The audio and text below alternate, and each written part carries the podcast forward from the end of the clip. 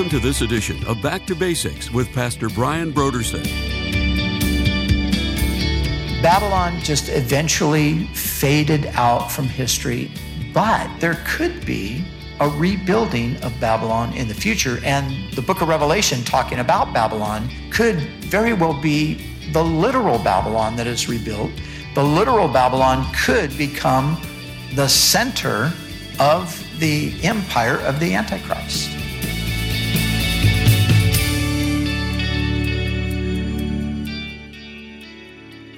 Today on Back to Basics, Pastor Brian continues his study through the books of the Old Testament prophets.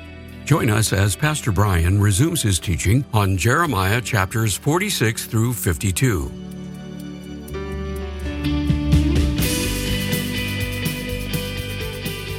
Now, here's Pastor Brian. Where there's prosperity, where there's ease, where there's idleness of hands, uh, people societies tend to sink deeper and deeper into sinful behavior. And like I said, I think that that's a pretty accurate description of our nation currently. It's a very accurate description of many of the, of the nations of the West. The Western nations have been the prosperous nations and have drifted into this kind of idleness and things. Now, this doesn't mean, obviously, that that's the case with every single individual, and it's not necessarily the case with all the people groups within the nation. I mean, some, you know, there are poor people, there are people who have uh, sets of challenges and difficulties for a variety of reasons, and it might not be the case there, but just kind of collectively speaking, this is what you see when people are at ease. And this was the, the situation with um, King Asa. We studied through the Chronicles and the Kings, and maybe you remember King Asa. He, in the early days of his reign, he has this massive army come against him, and he just cast himself on the Lord to protect him. And God does.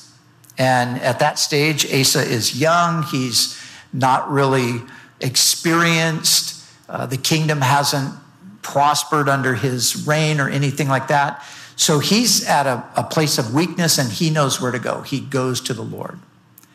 But then they experience this great victory. And then they have this long season of prosperity 25 years of prosperity. And at the end of 25 years of prosperity, another military force comes against them.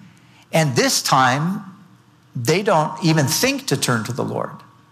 Instead, they trust in their military might. They trust in their, their strength. They trust in the, the fact that they've figured out how to be a strong and powerful nation. And in their failure to trust the Lord, they not only end up defeated, but the king who had been the one to trust the Lord early on and doesn't, he's rebuked by the Lord, King Asa. And the prophet comes to him, and I think it's uh, Second Chronicles uh, 16 9, I think is the verse there.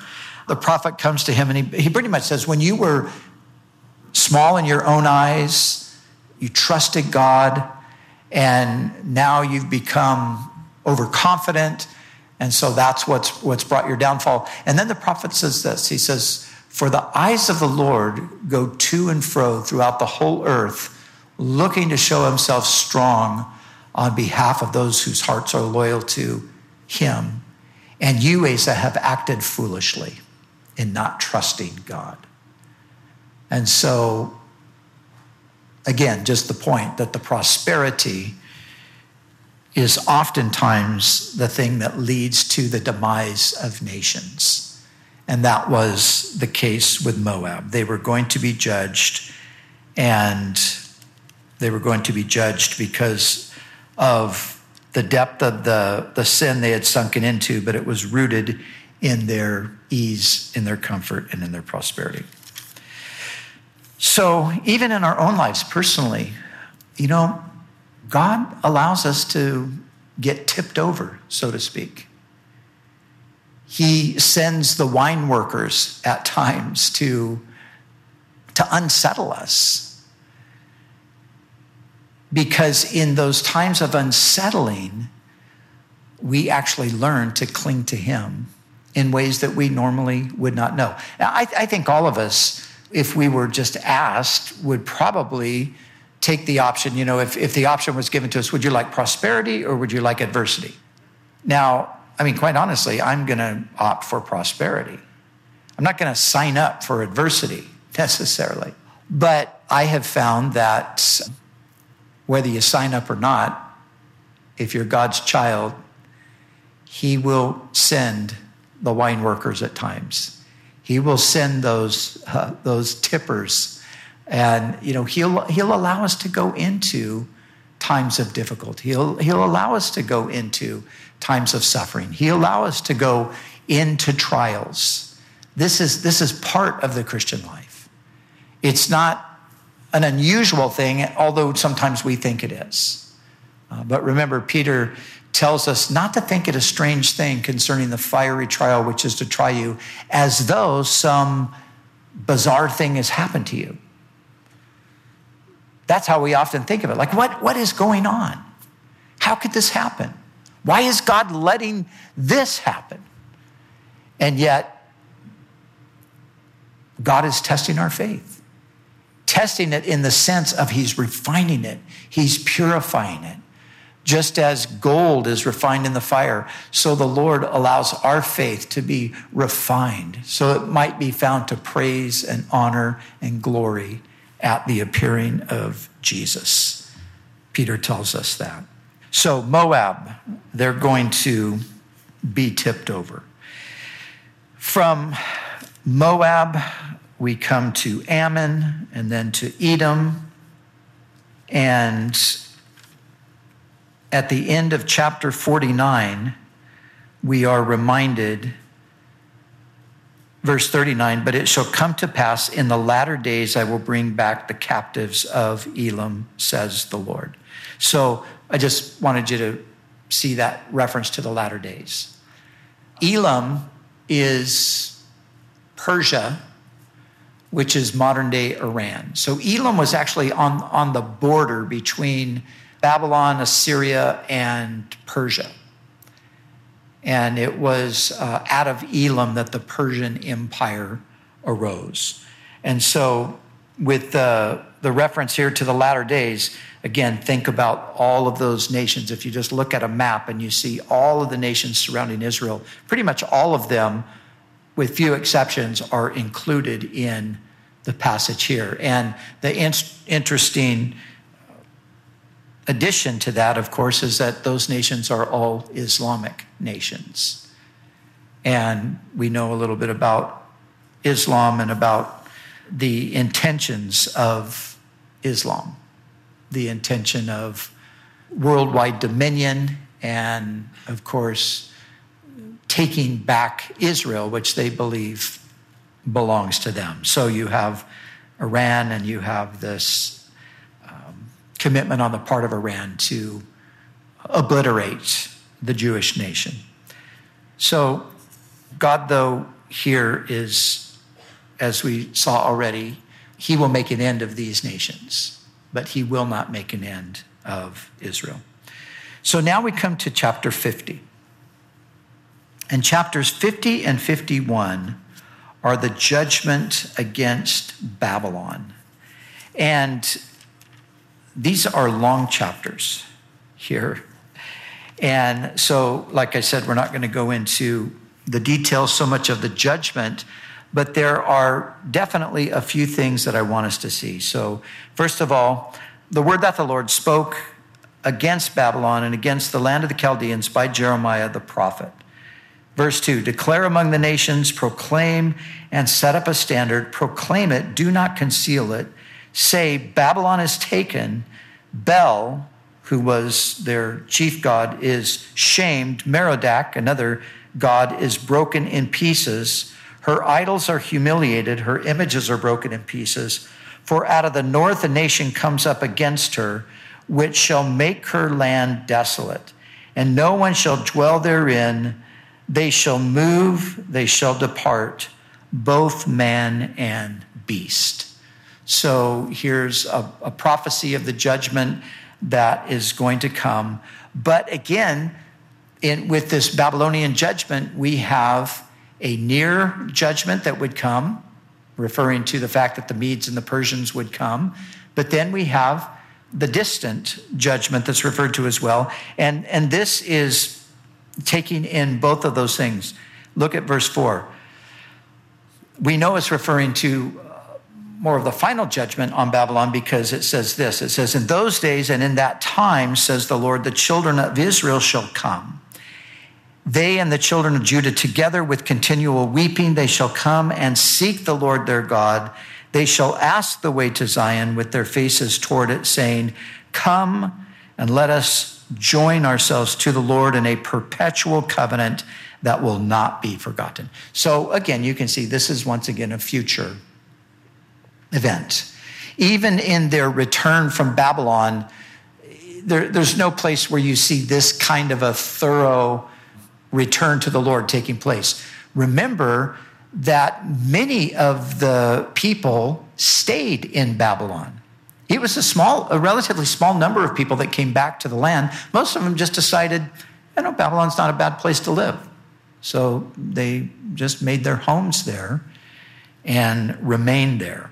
So this is talking about a future time when the nation collectively comes back and is joined in a perpetual covenant to the Lord. Verse 8 says, Move from the midst of Babylon, go out of the land of the Chaldeans. For behold, I will raise and cause to come up against Babylon an assembly of great nations from the north country.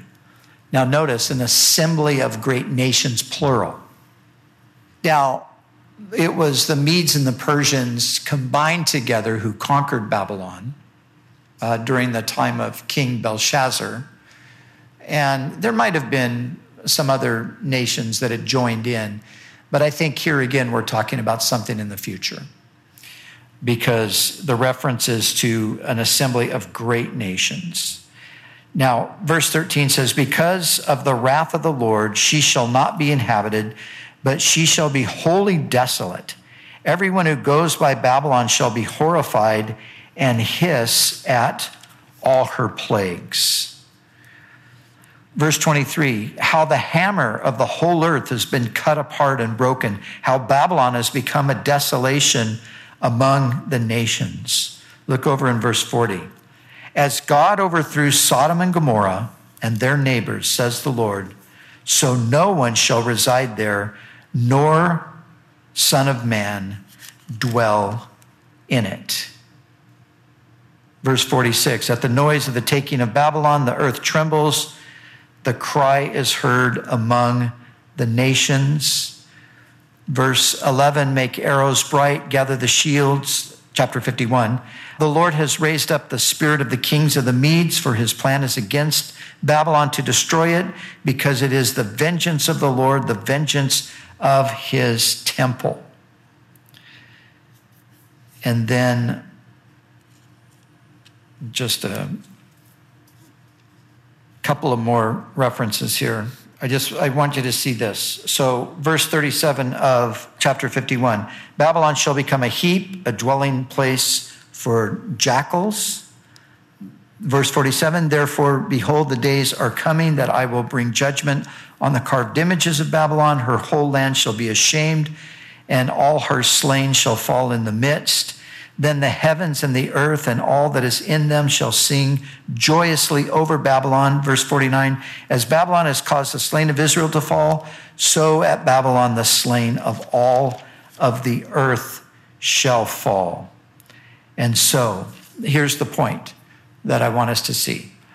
The judgment that's described here is obviously, on the one hand, the near judgment because it refers to God stirring up the, the kings of the Medes, and, and they were the ones who came Darius the Mede, Cyrus the Persian. They were the ones who conquered Babylon. But the description that's given of the destruction of Babylon has never happened in history.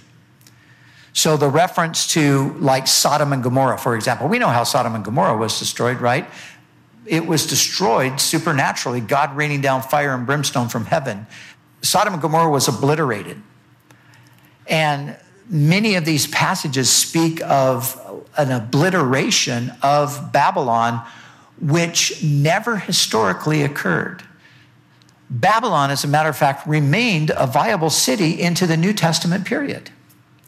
So Peter writes one of his letters apparently from Babylon. There was a, like I said, that many of the Jews never came back from Babylon. So there was a, a vast Jewish community in Babylon in the New Testament times that the apostles went and evidently evangelized. Among the Jewish people, you have Jewish literature that's connected to the Bible, but it's, it's not biblical literature in the sense that it's prophetic, it's, you know, inspired by God. It's super biblical in a sense. It's, it's beyond biblical. And the most well known of that Jewish literature is the Talmud. There are two, two versions of the Talmud there's the Jerusalem Talmud, and there's the Babylonian Talmud. So they signify where the the emphasis, you know, what location the emphasis came from, what leaders, what rabbis. So the Babylonian Talmud is actually the more common and more popular Talmud. Now, the Talmud wasn't even assembled until after the time of Jesus. So, all that to say, Babylon was never destroyed. Babylon just eventually faded out from history, and today is a heap of old stones. There, there's nothing left of it today. But the way Jeremiah describes the destruction of it makes me, and not me only, others as well, think that there could be a rebuilding of Babylon in the future. And the, the book of Revelation, talking about Babylon, could very well be the literal Babylon that is rebuilt. The literal Babylon could become the center of the empire of the Antichrist. Now, many people assumed that Rome was the, was the replacement for that. Even in Peter's epistle, where he makes a reference to Babylon, uh, some early Christian writers said that that was a code word for Rome. Maybe so, but maybe not. Paul didn't seem to speak in code about Rome. He spoke very clearly about Rome. So I don't think there's any really airtight case that says that, that Rome replaced Babylon. We know that there's a connection between these empires from, from what we see in the book of Daniel. But when the book of Revelation speaks of Babylon, it, you know, the New King James Version reads, it speaks of mystery Babylon. And therefore, it's been easy to think that, well, it's not literal Babylon, it's, it's, it's mystery Babylon.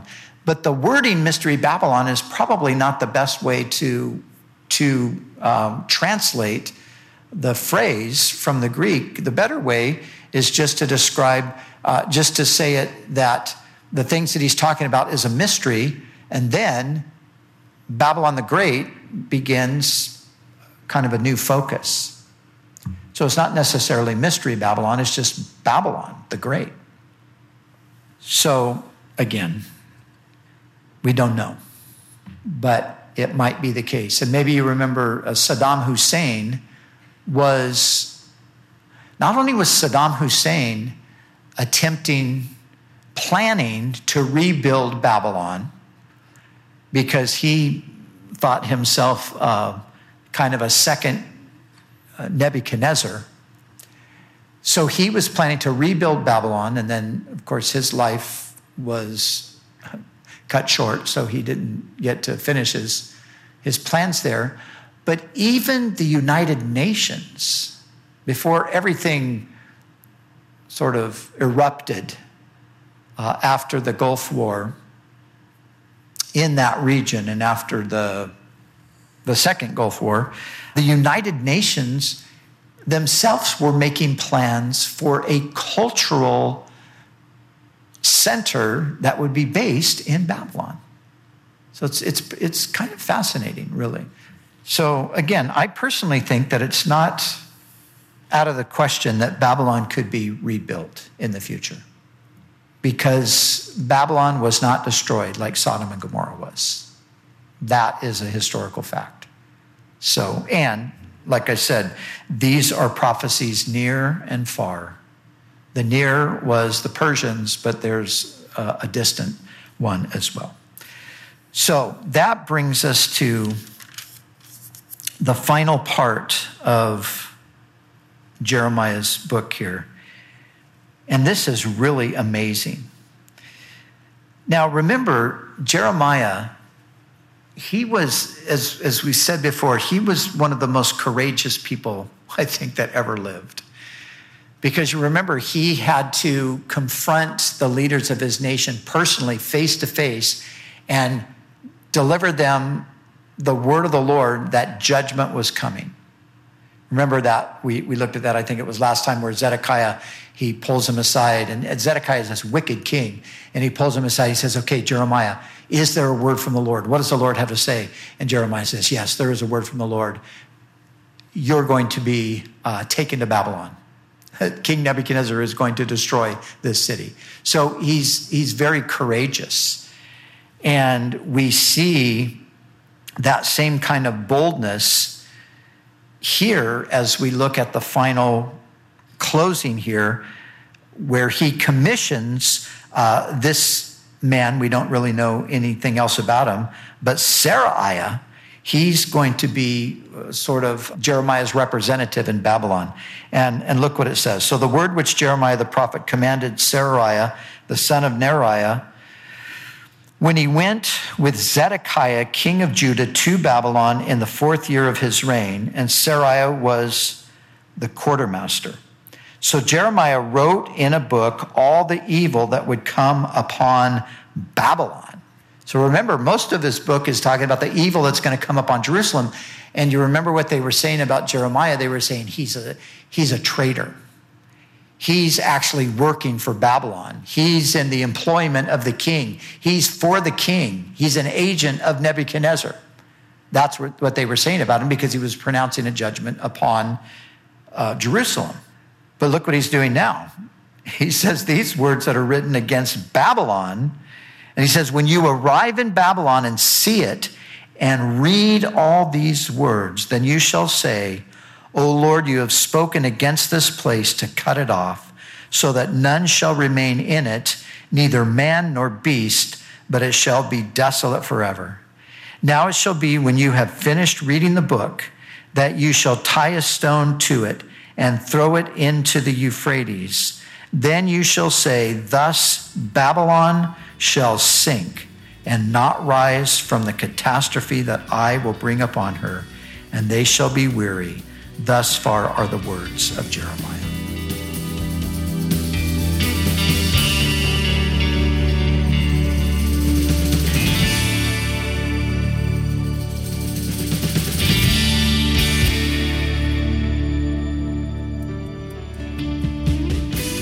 For the month of October, Back to Basics Radio is offering a book titled The Powers of Darkness and the People of God by Pastor Brian. With all the chaos, unrest, and uncertainty in our world, Behind it all is the unseen realm where a spiritual battle is being waged. And this spiritual battle not only affects the world collectively, but even our lives individually. This month's book, The Powers of Darkness and the People of God by Pastor Brian, will give you an understanding of the battle that is raging behind the scenes. You will understand the enemy who is waging war against you, his tactics, and how you can be equipped to emerge victorious. As people of God, we must be aware of the spiritual battle we're all involved in, the sophisticated ways in which we're constantly being attacked, and the provision for victory we have in Jesus. If you want to be equipped for the spiritual battle we're engaged in, or to be able to help others become equipped, we encourage you to call us right now at 1 800 733 6443 or visit us online at backtobasicsradio.com to order The Powers of Darkness and the People of God by Pastor Brian. And when you give a gift to Back to Basics, we'll send you this book as our way to say thank you. We do appreciate your generous support of this ministry.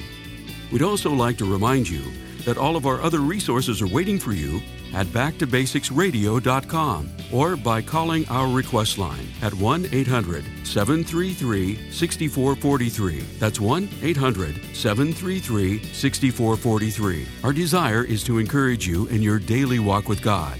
We'll continue tomorrow with more valuable insights from Pastor Brian as we study together in the book of Isaiah.